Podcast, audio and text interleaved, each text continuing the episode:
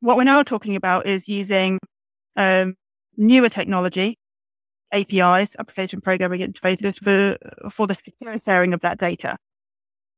Open data, open finance, open banking is really just then what data can be shared. So o- open banking is very much around the transactional account space. So your current account, really minimal data in open finance. That's then broadened down to all different kinds of financial products. So you're sharing your mortgage data, your pension data. Um, so taking that a step further to open data, it's then not just financial data anymore. It's things like your health data, your information you have with your telco provider, even energy. So it then takes it beyond just the financial realm and into any really big utility business that sits on large pools of customer data can then also be exposed. Obviously, as an industry, we're on that journey. Most markets are just, you know, scratching the surface of open banking. Um, others are a little bit more advanced, but yeah, we're really at the early stages of this and it is very much a journey. Hello, Lauren. It is an absolute pleasure having you in the show. Welcome. Thank you so much, Monica. Really happy to be here. I love your podcast. So really honored to be asked to join. Thank you. Thank you. Uh, so I'm really looking forward to having our conversation, but I want to get to know you a little bit more on the personal level because like, especially well, whether it's life or business startup or corporate, like sometimes life gets tough.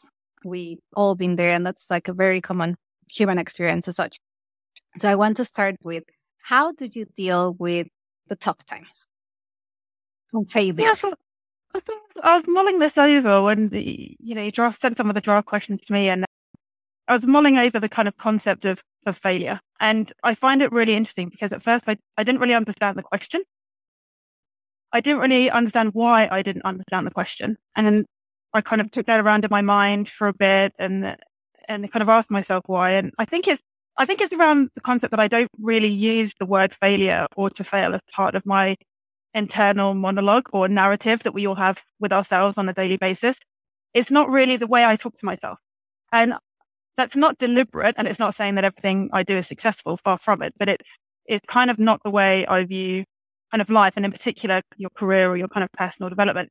I, I see it much more a way of kind of a chessboard so, you know, there are times where it's very clear you're making advances in, you know, your personal life or your career. But sometimes, you know, we take very deliberate side steps or there are challenges that we need to overcome and we need to level set and recheck in with ourselves. And sometimes you, you, you take steps backwards, um, ultimately to the same outcome. Uh, so I, I don't really use the word failure, but I'm quite a resilient person. Mm. Like I really enjoy those challenges and I kind of thrive in those challenges. So it's it's almost that kind of internal narrative where okay, well, how can I overcome these? What's the best possible outcome for me in this scenario? And the kind of prisoner's dilemma, you know, how do you get the best out of the situation? Um, and I think, you know, we talk a lot about how we appear in the outside world, but also it's how we talk to ourselves and be kind to ourselves. And some of that is subconscious, but some of that is also very deliberate. So I think that that's a bit of a strategy that I've learned to deal with over the years. Yes, I love that. And I, I think like as you were talking, I was like, yeah, I think I do the same thing. It's like I don't talk to myself. I'm like, oh, I failed. I never did that. But yeah. on the contrary, when it's like tough, it's more like, uh, well, it, yeah, it is tough and I'm super resilient, but it's more of the what am I learning? How do I go about yeah, exactly. this? And and even though sometimes you're like it's tough and you're angry or emotional or like whatever emotion comes up with the toughness, whether that's personal life or yeah. work, but still you are like, yeah, but yeah, but yeah, yeah, it's more like I yeah, like but, uh, the toughness. Yeah, yeah, yeah, I like that. And but I, I I kind of like hadn't reflected on that. It was more like how did you deal with the tough times? But it's more like uh, probably embrace the tough times going forward. Like I think we we allow ourselves to kind of revel in our successes, right? Which is like, okay, well, I'm gonna I'm gonna enjoy this for a day or whatever it is, you know. And you see those championships, you know, in tennis and sports, saying, okay, I'm gonna enjoy this for a day, I'm gonna celebrate, and then it's on to work. And that's kind of what we do. And it's also we should kind of be viewing well failure or not succeeding in the way that we had envisioned that way. Let, let sit with it for a day, be frustrated, you know, and then move on and then kind of get to work. And I think it's, you know, treating the success failure or the kind of a lack of advancement to be seen kind of similarly. I love that. That's great career advice for anyone listening. No, but it's true. It's true because like, I don't know about you, but when I was younger and started my career, no one told me about the, when you build your career, you also need to learn how to manage your emotions throughout yeah. your career, especially, well, at some point you're mature enough that you know, right? But uh, while you're learning, you're like, well, yeah, managing your emotions is part of building your career. You have so to work like in a relationship, right? When if you're whether it's your friends or your you know lovers or you know family, like it's you know that they're all relationships that we have, and work is another type of relationship, right? And we have to manage how we deal with those with those things. And you know, like you say, as you mature, you know, you're able to set your boundaries, your principles, you know, when time to walk away, you know, when time to invest more, you know, and, and it's just another extension of other relationships that we have in our life. Exactly. Definitely. I learned that as well. Awesome. So talking about career, if you look back in your career, what is the piece of advice that you wish somebody gave you when you were younger? I mean, I think that, you know, there's, there's a number of things like yeah, upskill quickly. You know, obviously you're new. People are, in my experience, very welcoming of new people. You're not going to know everything about an industry the minute you walk in the door. Uh, and, and I think very few um, senior managers would expect that. Um, but take initiative to upskill as quickly as possible. You know, want to be in the room, you know, want to be part of the conversation. Okay, yes, you might not be contributing a hell of a lot in the beginning, but be a sponge. Like take every opportunity as a learning opportunity. Um, things don't happen to you; they happen because of you. So, you know, be present, be listening, be a sponge. I think is is really really important. I mean, in our industry, it's primarily a knowledge based industry these days. You need the knowledge. And yes, you can't obviously 30 years working in an industry. Um, but you know, in 30 years time, you want to be ideally one of those people that gets to teach the next generation of, you know, fintech entrepreneurs or whatever part of the industry you work within. So I think, and I, I, we see this quite a lot, the different work ethics across different generations. And I see this play out all the time, but it, it's really, really important to take that initiative and yeah, like I say, be part of the conversation. Yeah. And I think you've done that really well as well. Well, as part of your job, you're kind of like the expert. You're an expert in open banking and you're quite technical. It's you're seen as one. You're seen as one. but like you really embrace that kind of learning as such. Because open banking, and let's say it's relatively new, quote unquote. So it's like, much to learn. Yeah, exactly. And it will continue to evolve. So as we move a little bit more towards the topic uh, as a subject matter expert, what's your take on how we can build more purpose driven? I think there's, there's, there's a number of things, right? I mean, I come from a primarily a payments background. So I started my career very much in the payments infrastructure space. Um, and we often spoke in those kind of rooms very much as payments, particularly being a, there is a, there is a public good aspect of it. And you know, ultimately everyone needs to pay and be paid. And I think that's also true of fintech. Obviously fintech, some business models, they want to scale and sell and get out and exit the market. And ultimately then that public good element is lost. I think, you know, it'd be nice for a percentage of a fintech business to be earmarked towards some kind of public good element, whether that, you know, really making sure that uh, you're dri- driving consumer value, whether that be small businesses, you know, retail consumers, you know, whoever it is, and really making consumers part of the story. I, I see a lot of fintech solutions, you know, they're great, but if you, when you peel back kind of onion a little bit, and I can say this as someone that's, you know, very much in that kind of infrastructure space, you know, that they're arguably not really providing that much value to the end consumer. The, the, the, clear business objective is to scale to a certain point have a perceived value and then exit, which is obviously great for investors and it's great for certain segments of uh, the business. But I think, you know, to earmark a certain proportion to a public good, you know, obviously I'm being very kind of like utopian about the situation.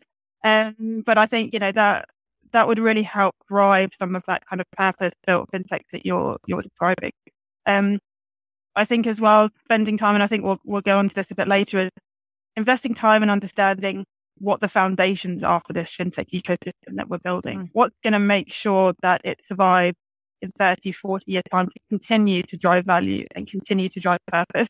Because we're all so quickly busy getting on with what we're doing that, you know, we're not, we don't lift our head above the parapet and have a look at, okay, in 40 years time, is all this stuff we're building going to be fit for purpose? And, you know, I come, like from the payments infrastructure background where we're dealing with that situation right now. You know, we've had 60 plus years of legacy infrastructure that we're now dealing with figuring out how we unwind it or rewire it to be fit for the future. And I think, you know, we want to learn from some of those challenges that we've experienced elsewhere in the industry and not be just very laser focused on the here and now. Yeah, that's a very, very good point. So, based on your current expertise, what do you think we need to do now to future proof ourselves for the next 30, 40 years that we are not doing? I think it, it it's developing a an industry strategy around this, right? This is obviously every individual commercial organization has their own strategies around how they want to leverage fintech, you know, the customer bases they want to attract or, um, but I think there's, there's a broader discussion about what the industry strategy is and everyone needs to be a part of that conversation from the regulators to, you know, the existing incumbents to, you know, the newer fintech communities and obviously consumer voices need to be part of that conversation. I think, the regulators particularly have a challenge here because, you know, if you look at the UK and Europe as an example, you know, there's competing regulators, even in financial services that don't really have a clear story. They don't have a clear picture about what we're trying to achieve in the next 40 years. It's very much the next three years or the next two years. I think other markets, particularly, you know, your neck of the woods, Monica and Asia, you know, they have a much clearer picture about the direction over the next at least 20 years, which I think really helps the industry to coalesce around the story and invest in that story. Uh, how does it fit within the broader digital agenda of the market? How does it fit things conversations around identity and privacy and all of these really big ticket items. Yeah. I think some of the kind of, you know, US, uh, UK, Europe market, we're, we're, very narrow.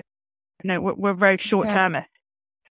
Um, and I think we need to have a kind of industry strategy around, you know, developing the fintech agenda across the next 40 years. Yes, I love that because probably exactly like you say, we don't talk about it much. Like, what's the we talk about it, strategy within the company, but it's not yeah.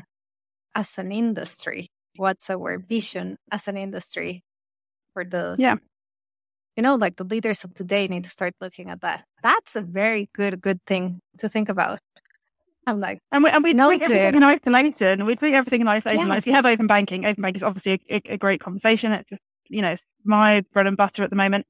But we also have things like real time payments. We have things like identity. We have things like AI, you know, all of these, you know, CBDC to a certain extent. All of these things are somewhat treated in isolation. They're not treated in, okay, well, how do these things tie together then deliver what we're trying to yeah. deliver in the future? Yes. Uh, the, the convergence yes. piece, you know, that's the holy grail, I, I guess, for, for all of us in the yeah. industry at the moment. Yes, that's such a good point. Exactly. And that's I think as actually as I as I've been thinking about the the podcast and the content, I was like, oh actually, exactly. We need to start putting together all those pieces and then say, hey, what's the bigger problem that we're solving? So given us tons to think about. We have not even started the podcast properly. so one of the things that I love about you is that you one you're a strong leader and two you never kind of you were you you embrace your career as being very technical in a very technical and sometimes considered by others boring part of the industry like you know the detail but it's amazing that you know that can you can you tell us a bit about your journey and why you decided to know the the technical bits yeah, I would say arguably most people in the industry don't wake up, you know, in their early teens being, yeah, yeah, I really want to work in payments. So, you know, I really want to work in this area. It kind of happened and it was a fortuitous happening, I must say. So I was a graduate of the recession. There was studied politics. There was no real kind of public sector jobs at that time. I'd always envisioned I would work for government. Um, And there was this job that was going, uh, what was then called Payments Council. And I'm sure some of your listeners, particularly in the UK, will be very familiar with that. And, and they were really responsible at that time, given the government mandate for payments infrastructure, but also kind of traditional trade body activities.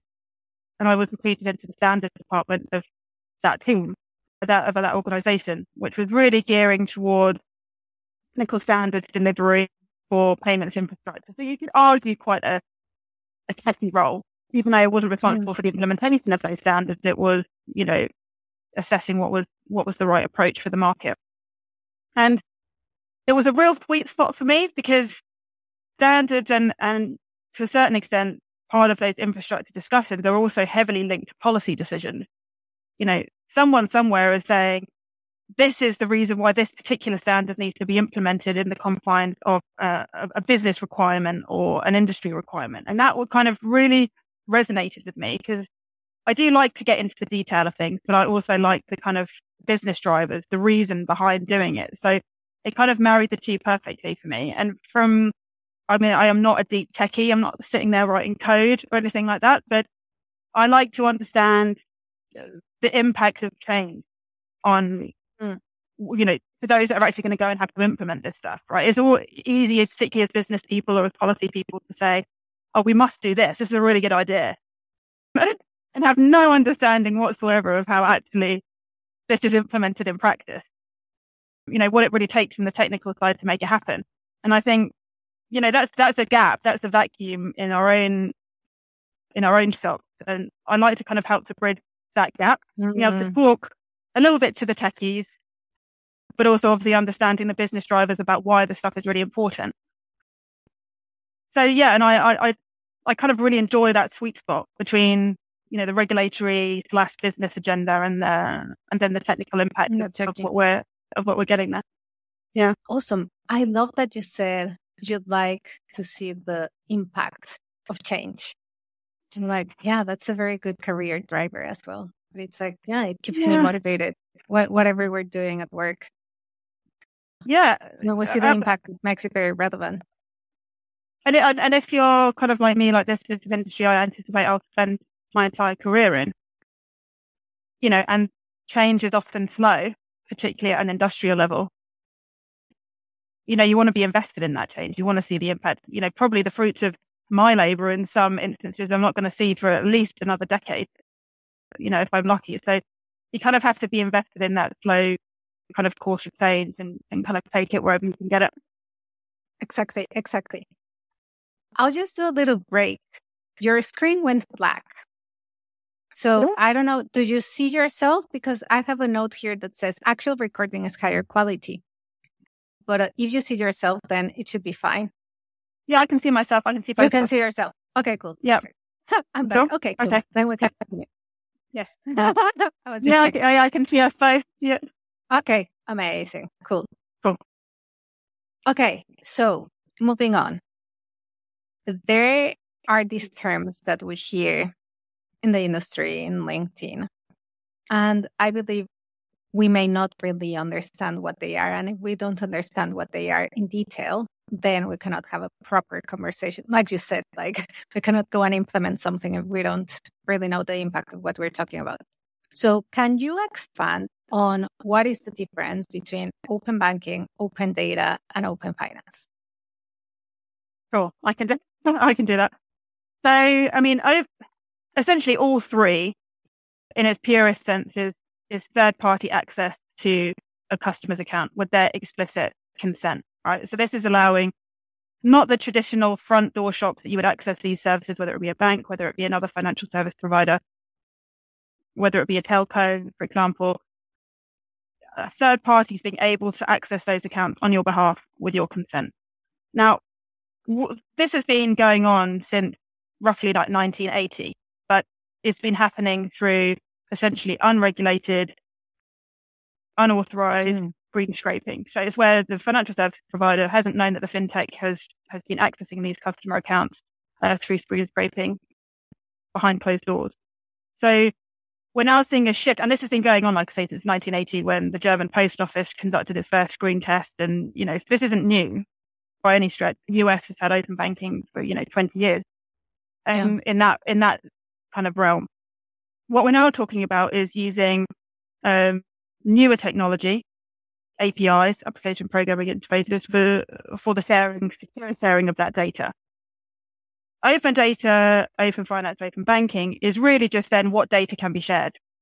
Um, mm. So o- open banking is very much around the transactional account base. So your checking account, your current account, really minimal data set being shared.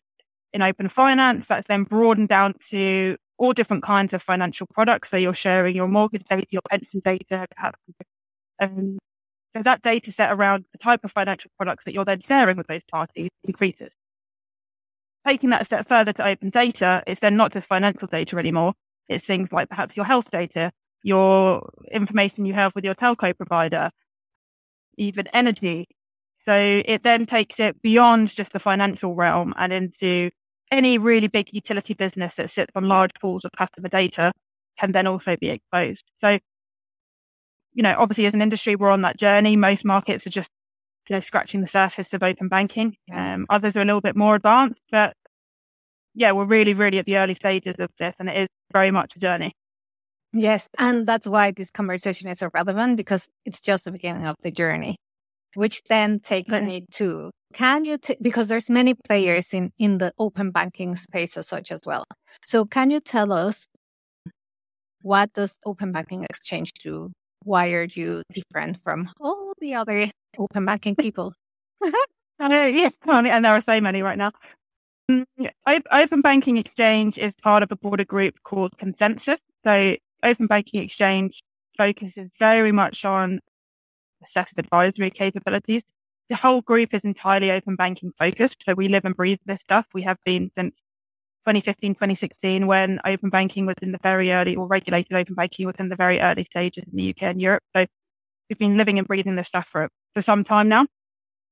But Open Banking Exchange focuses very much on advising central banks, regulators, market infrastructures on how to deploy an open banking ecosystem that is essentially fit for purpose. What are you trying to achieve and how can you achieve it through whether it's regulation, through governance regime, through centralized infrastructure. Can We really help them map out the road to success. And uh, in the wider part of the business, we all have also support the trust layer of open banking ecosystem. So we know very much that trust is a huge issue when deploying open banking and it's critical to its success. So we provide essentially a technology layer that enables financial institutions, third party fintechs to all understand the roles and responsibilities that everyone plays and in real time so that everyone can feel comfortable with sharing that, you know, really crucial sensitive customer data with each other. So we're, we like to call ourselves experts in this field. I think, you know, that, that that's a fair assumption, yes. living and breathing this stuff for, for so many years now, but we really kind of focus on those national implementations, making sure that everyone has their fair building blocks to to build a successful open banking ecosystem. I love that because, like you say, it's about building blocks, it's about having the foundations, it's about being a journey, which then leads me to what is the journey of building these found, found what is the journey of building these foundational leads and even actually like more financial inclusion?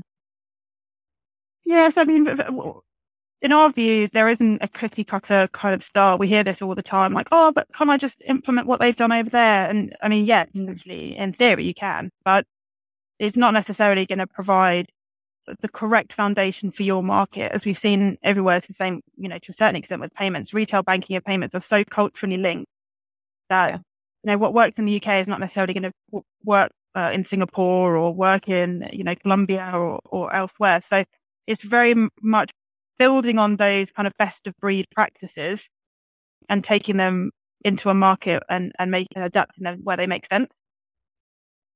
Financial inclusion is obviously a, a key policy agenda item for, for many markets out there. I, I like to have a distinction between financial inclusion and financial access though, because I think in, in kind of more developed economies, it's very much about financial access. It's about access to the underserved or the underbanked access to a bank account is, is not a core issue for many in those markets. But obviously where you go to less developed economies, it is very much about financial inclusion. It's about unbanked, you know, or individuals or organizations that have, don't have access yeah. to a bank account. So I think, you know, that it's, it's an important distinction to make. Open banking is, of course, a key part of that journey. It's a key asset, but I think ultimately it's just one part of a much bigger story, right? I mean, opening up access to a bank account if you don't have a bank account is not going to be hugely relevant to you. So I think that, you know, that initial leg of even access to a bank account is hugely important. Open banking is not in isolation going to solve. You know, I think there's broader discussions, which is, you know, to your earlier point about open data. That's where the power really lies. You know, in some of these uh, economies where actually not everyone has access to a bank account, but they definitely have access to a phone, you know, and, and a phone network, then the combination of these different areas will add, you know, incremental value over time. So I think, you know, financial inclusion, if it was easy to solve, we would have solved it by now. We've been talking about financial inclusion for, you know, as long as, you know, I've probably been in, in Nuffies, but I think uh, we need to see it as part of open banking as part of a bigger story around financial inclusion.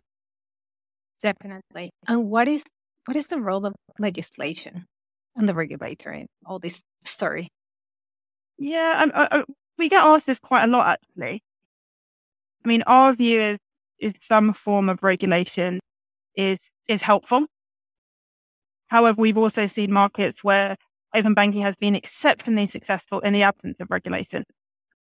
Arguably, the US, in terms of access and access to customer accounts, is one of the most successful open banking markets on the planet.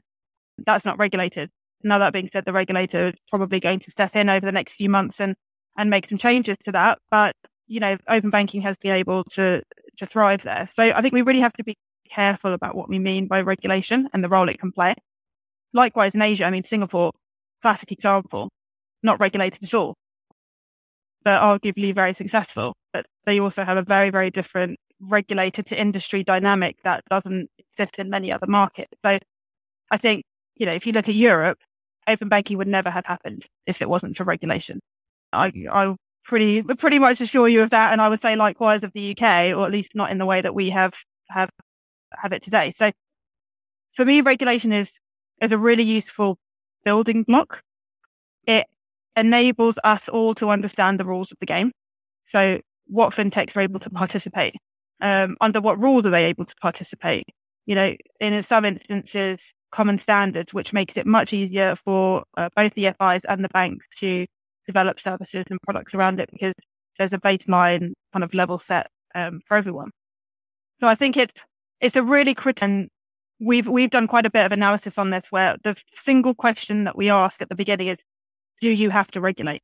Can you achieve the same objectives that you're trying to achieve without it?" Because you don't necessarily want to go down that road if you don't have to. I love it. it's the first time that it's kind of, yeah, really like there's evidence of markets, not companies, but like markets on its own where this works with or without regulation for different reasons. And then we need to ask ourselves, do you really need to regulate it? Does it, yeah, and you know, like, what's the role of, of regulation in this specific picture in this specific context. I love, I love everywhere. Doing that yeah, yeah, they have so much FOMO at the moment. Regulators, they're all looking at each other. Oh, they're doing CBDC over there. I need to do CBDC here. Oh, they're doing open banking over there. I better do open banking over here. And it's, it, um, we kind of constantly say, take time, sit down. It's not going anywhere. Figure out whether this is what you want to do and this is, you're going to achieve your policy objectives by delivering this. And if that's the case, then how, what's the best implementation method for your market to get to those objectives? Um, and really sit with it and sit and have the time and do the work.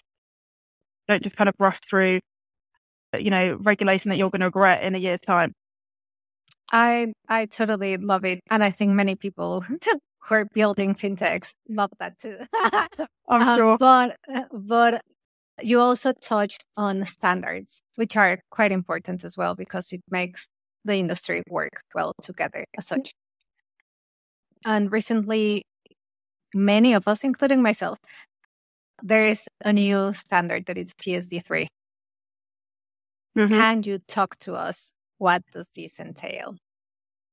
So, I mean, PSD3, yeah, is a new piece of regulation that the European Commission has come out with in a whole suite of regulatory measures that they bestowed quite nicely on the industry over the summer period. In my mind, PSD3, and I know there'll be some out there, and I've had this conversation with a few guys on LinkedIn, it's not hugely exciting. Let's be honest. It's taking some of the, I would say, regulatory detriments of PSD2 and trying to plug the gaps a little bit. So there's some interesting kind of nuggets around strong customer authentication, you know, but arguably it's, it's not hugely riveting stuff here. I would say financial, the FIDA regulation, which is financial data access, is where everyone should be looking right now. This, this takes, but also, uh, and, and tries to mitigate some of those, albeit, you know, still very challengingly, but also then takes it to a step further. So this is really the start of open finance in Europe now. This is pretty much every possible financial product you can imagine is now in scope of opening up to third parties. So mortgages, pensions, insurance, investment vehicles, crypto assets, other digital mm. assets, everything now has to be exposed to third parties. And not only does it have to be exposed to third parties, it has to be exposed in a standardized way, which wasn't the case with open banking, you know, four or five years ago. And it has to be developed within the confines of one or more schemes. So essentially creating a governance structure now for open finance in Europe, which again wasn't there before. Yeah. What's your take? I find this very, very exciting. Oh. I'm like, oh, this is super exciting. Exciting, Monica. It is. Yes, because then it's, I'm like, it opens a world of possibilities on yep. innovation and the potential products that we can do. And I'm thinking we, without thinking of all the restrictions that I'll have, but I'm like, oh, just imagine. I mean, it's, I mean, if you look like, at open banking, transactional accounts are not very interesting. Like, there's not a, uh, uh, my current account is not is not hugely interesting. It's not hugely insightful. Okay, yeah, I may have another bank account with another bank that okay, it's nice to pair the two, but ultimately my world is not going to change. When you start to get into okay, well actually I can now view my pension, I can now view my different insurance products, I can now maybe have some money set aside in some kind of investment fund, you know, whatever the case may be, or mortgages and things like that, then you're providing essentially financial portfolio for every individual customer. Um, and when you talk about things like financial access and financial literacy, you know, that that's hugely powerful now. Becomes much yes. more exciting and, and the the fintech opportunity is is vast. I loved it. I'm really looking forward to the innovations that will happen as a result of this. So, me too. I mean, we may be a few years away from it yet, but I'm excited to see what's going to happen. Yes. Which leads me to this is going to force fintechs and banks to innovate and it's going to force them to have a little bit of more of a competitive side to each of them because now our information will be more open across all the financial products. So, what's your take on open banking, open data fostering competition and innovation? I mean, I think again, this this is a journey, right? So I think you know, particularly in Europe, the banks saw this, at least in the in the short term, is very much a compliance exercise. You know, at least across the bank accounts that I have in both the UK and Europe, I haven't seen a huge amount of innovative products off the back of open banking. That being said, I can pay my tax bill in the UK using open banking payments. So there there are definite use cases that have trickled down to me as a consumer. But I think we're, we're still in the very early stages of meaningful consumer experiences. I know there are fintechs out there that like will say the opposite, but as if I put my consumer hat on, I, am not seeing a huge amount of those in my day to day life. Um, but I think as open finance starts to take off, we will start to see that competition edge out even more. And I think banks will start to compete with each other a bit more where there's uh, more value in it for them. I mean, most transactional accounts in Europe are either free or they're a minimal cost. So the, the competition element is not so pronounced. But when you're talking about big ticket items like mortgages and stuff like that, then I think, you know, the, the competitive advantage becomes more real. for the bank. I think mm. obviously competition in the fintech space is is much more fierce.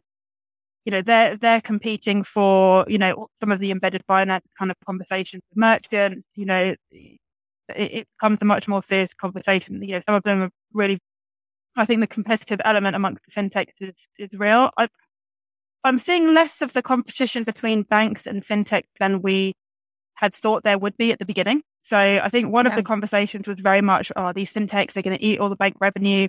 Like, you know, they're going to steal all the bank customers. And ultimately, we haven't really seen that materialize yet. Maybe, maybe it will as open finance starts to progress, but at least in these stages, I think the banks are still very much, you know, front and center of the consumer experience. Strong. Yes. Yep. Yes, that's interesting because, like, well, I was part of one of the first neobanks, fintechs in the UK. This is eight years ago. And the narrative started back then, right? Like, oh, yeah, the yeah. fintechs are going to eat the banks launch. And then a few years later, it's like, oh, yeah, banks are paying attention to fintechs. But it's been eight years and it's still not no. that disruptive and probably we all still have our bank account with our main bank and exactly bank with a big brand that has been there forever and some fintechs yeah absolutely i mean i think there's some really interesting statistics about uh, i don't know them off the top of my head around like you know in the uk at least it's it's a significant percentage of people i mean well into the 80s 90s that get paid their salary into their main bank account with one of the top nine banks in the uk they're not getting paid into a neobank, you know, Wise or a, or a Revolut or whoever, you know, they're using those for supplementary services that they maybe can't access through their bank or to enhance that experience. But they're not, their primary account is not with those organizations. And. I think mm. that's, that's the kind of balance, at least that we'll, we'll continue to see in the short term. FinTech will enhance these offerings, not, not lessen them.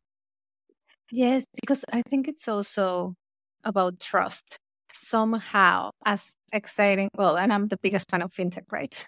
Uh, as exciting as it can be, or innovative, or easy, or whatever, you still, you know, like, well, it's a Barclays, it's an HSBC, it's a Lloyd's, it's a Citi, you know, like these are like big brands, established banks that give you kind of confidence. Yeah, really. And they've been around for you know, a long, long time Um, they invest serious amounts of, of money, both from a marketing perspective and from an infrastructure perspective to, to keep that uh, trusted kind of brand. Know, some of the banks in, particularly in, in Northern Europe, for example, you know, they're some of the most trusted brands in the country, uh, not just within mm. finance, mm. within everything. So, you know, they, and, and they deserve to, to continue to keep that, that spot. I mean, I think what I really like, and I've seen some of the banks in, in Asia do this and, and in Singapore. And I kind of hope that this kind of trend or model will take off in, in, in Europe and, and the UK is the, the banking apps are so strong. They have, you know, and they've really leveraged open banking, AI, EID, you know, that convergence that we were talking about earlier on. They've really brought that to life for the consumer in their own app. You know, I, I as a consumer want an app like that. And I'm annoyed that in the UK I don't have that. And all, all of those, I mean, we don't have EID, but apart from EID, all of the other building blocks are there, right? We have real time payments, we have open banking, you know, banks are obviously testing and using AI to a certain degree. There's no reason why I, I can't have those, that app in my home market. That the banks just don't offer that. So I think, you know, there are really exciting things that the banks can be doing for their uh, retail customers. Mm. And there are banks out there that are are taking advantage of those things and taking advantage of the fintech opportunity. Yes. So that makes me think, like, because we've been talking about innovation and basically how open banking, open data, open finance can change everything for consumers and for financial inclusion as well. But it makes me think, like with anything, the more I have these conversations, it's like it is not about technology. It's never about technology. No. It's not. Culture is one of the biggest either propellers or setbacks on how we're going to solve any of these challenges of money, stress, and financial inclusion. Yeah. Because then it's it's it's mindset It's mindset. It's across the industry. yeah, Across the I- industry. and that's top top down. I mean, you look. I mean, we we have conversations quite frequently in the open banking space. You know, uh, open banking is generally not a vote winning policy agenda item. You know, it, it's not someone. You know, if if if you're a potential future government and you go to lobby for open banking ahead of an election, one, you're lucky if anyone cares, and two, if they do care, it's probably going to be negative because it's very difficult to pitch open banking to the average retail consumer as a positive thing. Even though it is, it, they'll see the, the security risk, all, all of uh, those associated conversations. Um, so it really takes actually quite a, and, and I guess it's the same with, you know, senior management within banks. You know, ultimately, they, they don't want to be responsible for a data breach or they don't want to be responsible for creating a product that fails or doesn't make any revenue or doesn't hit their targets. So, you know, th- there's this balance between, you know, and, and ultimately I have this conversation quite a lot, but banks aren't charities at the end of the day. You know, No. they, they also need to make money and they will ultimately drive products where there's revenue to be made.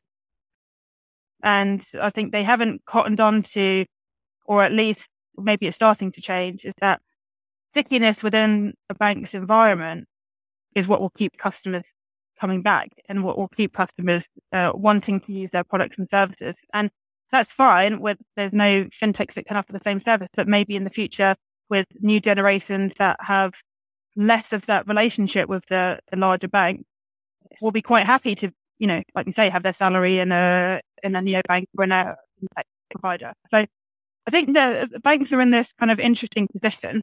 Um, I think you know, creating that stickiness, creating that value add is, is still really, really important. And it might not necessarily convert to hardline pounds and pence or euros and cents, but will, will keep customers engaged. Yeah, right. Like exactly because like within the bank, it's like the create the stickiness within the ecosystem. For now, for customers, probably millennials Yeah. upwards and some of the Gen sets, But for the alpha generation, when they become like young adults and they are 18, 20, 23, 25, by then, like all these fintechs will not be a new thing. They will be like totally established across the world. And it might be that they are like, oh, but the banks are kind of old. I rather No, use absolutely. the you. Right. and then um, it will become an issue for the banks. But we were just talking about trust that it's like their biggest asset may not be there for the alpha generation. That's well, they may be trusted, but trust might not be the reason why uh, that generation cares to engage in financial services. Exactly. you know, trust is really important to, to me and to my generation, but for, for future generations, trust might not be the, the, the selling point anymore. And, and, you know, I look at my, my niece and, you know, she's, of, you know, of a certain age and, you know, some, even some of these social networks, she's past it. She finds them totally antiquated. Instagram, who wants to use Instagram? You know, she's on TikTok and uh, Snapchat and all of these other things that I wouldn't have the faintest interest in using. And I think that's that's exactly it. You know, all of these things that we think are really new and interesting and, and exciting, they think already they're all hacks. They're, they're boring. They're not interesting at all. So I kind of think that the same mentality applies to kind of financial services, right? And I think there's lots of industries out there.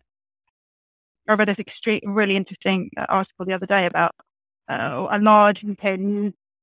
Some of their coverage of the Ukraine war and all of these other types of things. If, Mhm. and they're a 24 hour rolling news station, right? So, and they have YouTube, you know, they're 24 hours, they have everything.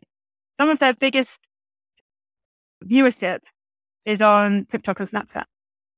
Like, if I'm, and you're talking millions and millions of views, whereas, it, I mean, the TV station is, is, is almost diminishing now. Um, but I think it's, it's finding a way to access these newer customers or, or, or people that aren't even customers yet. They're going to be customers Yes. in maybe 15 years time. Yes. And this comes back to the beginning of the conversation that we were talking about the having a strategy for the industry. Yep. And we need people to start thinking about the next 20, 30, 40 years, not just today and tomorrow in three years' time max. Also, yeah, I need to invest in our future, Monica, you see. we do. Which takes us back to your original point. We need to study and learn and knowledge because that's the future as well. Exactly it's that. been exactly a that. fascinating conversation. I want to, as we move like closer to the end of the chat, I want to go back to you rather than open banking as such. Mm-hmm. So you are quite an accomplished professional in the industry.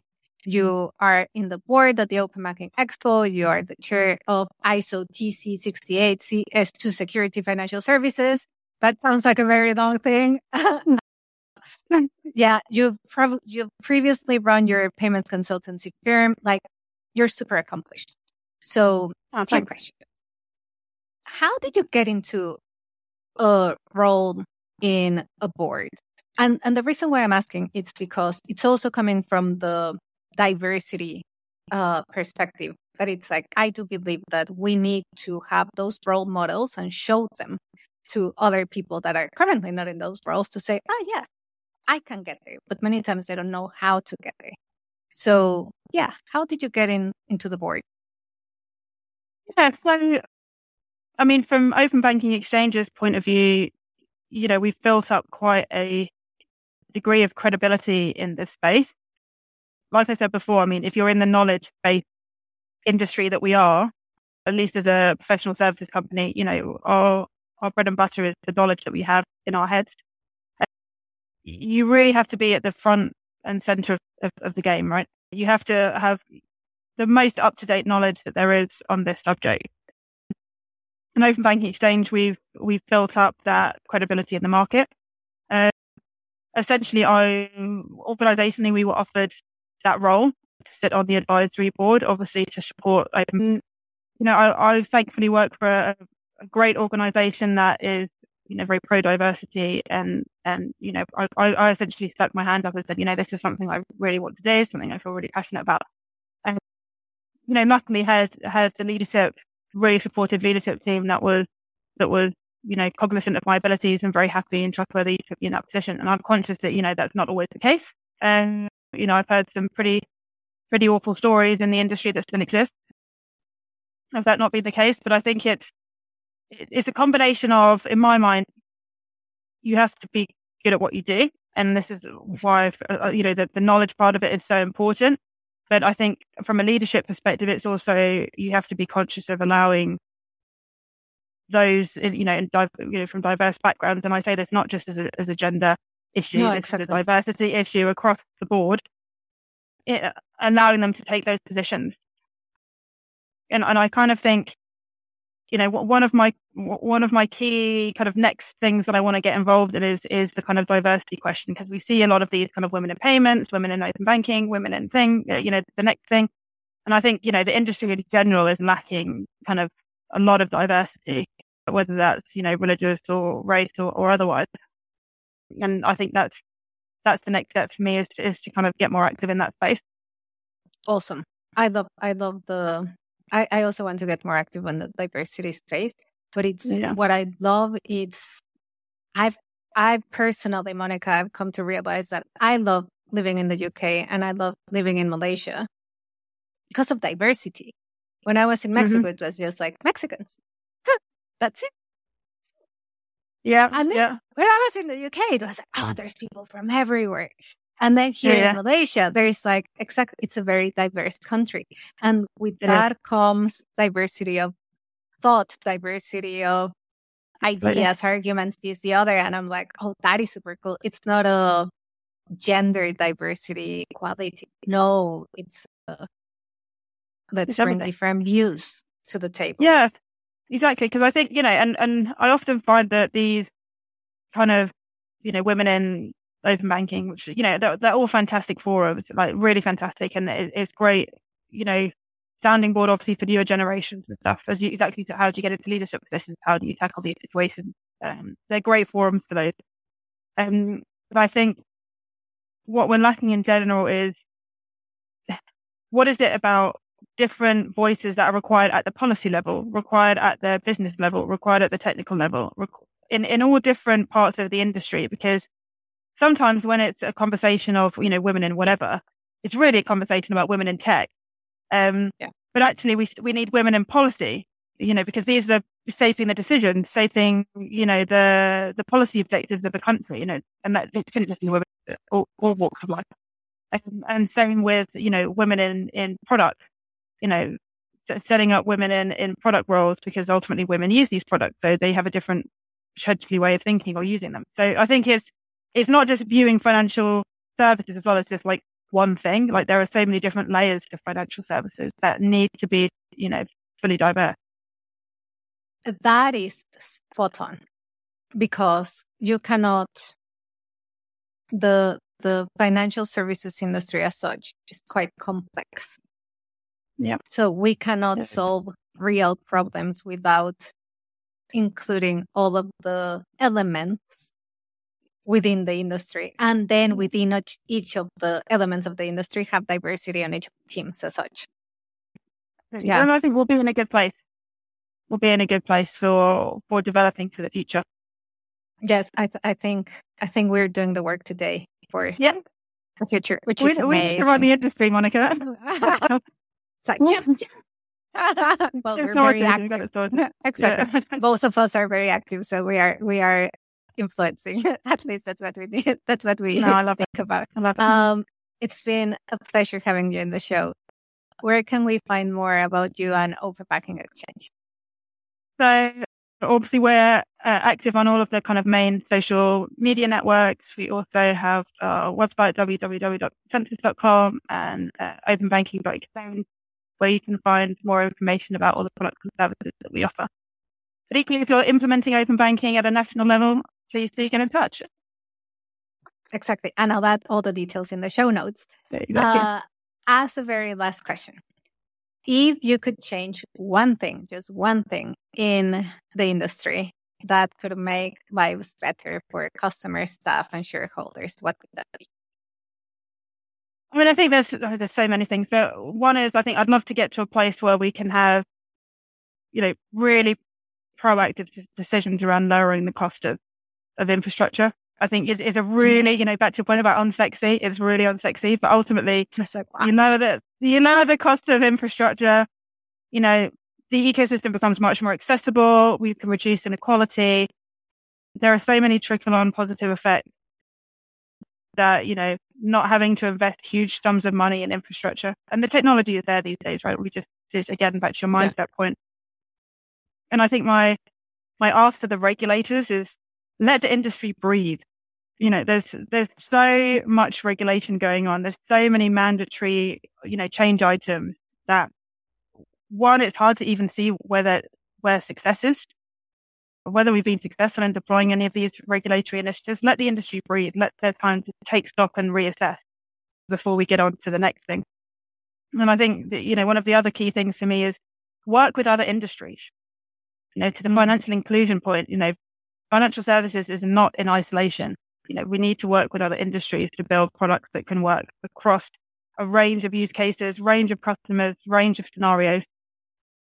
And I think we just need to get a lot better at that. Awesome. Yeah, I totally agree that it's we need to cross pollinate if we want to really That's solve for financial inclusion. Yeah. Yeah. It's been a pleasure, Lorraine. Thank you so much Thank for joining so much. us. And Thank uh, you. It's been an absolute pleasure, Monica. Thanks so much for, for asking me to join. Thank you. Everyone, see you next week. Ciao, ciao. Thanks, everyone. That was really cool.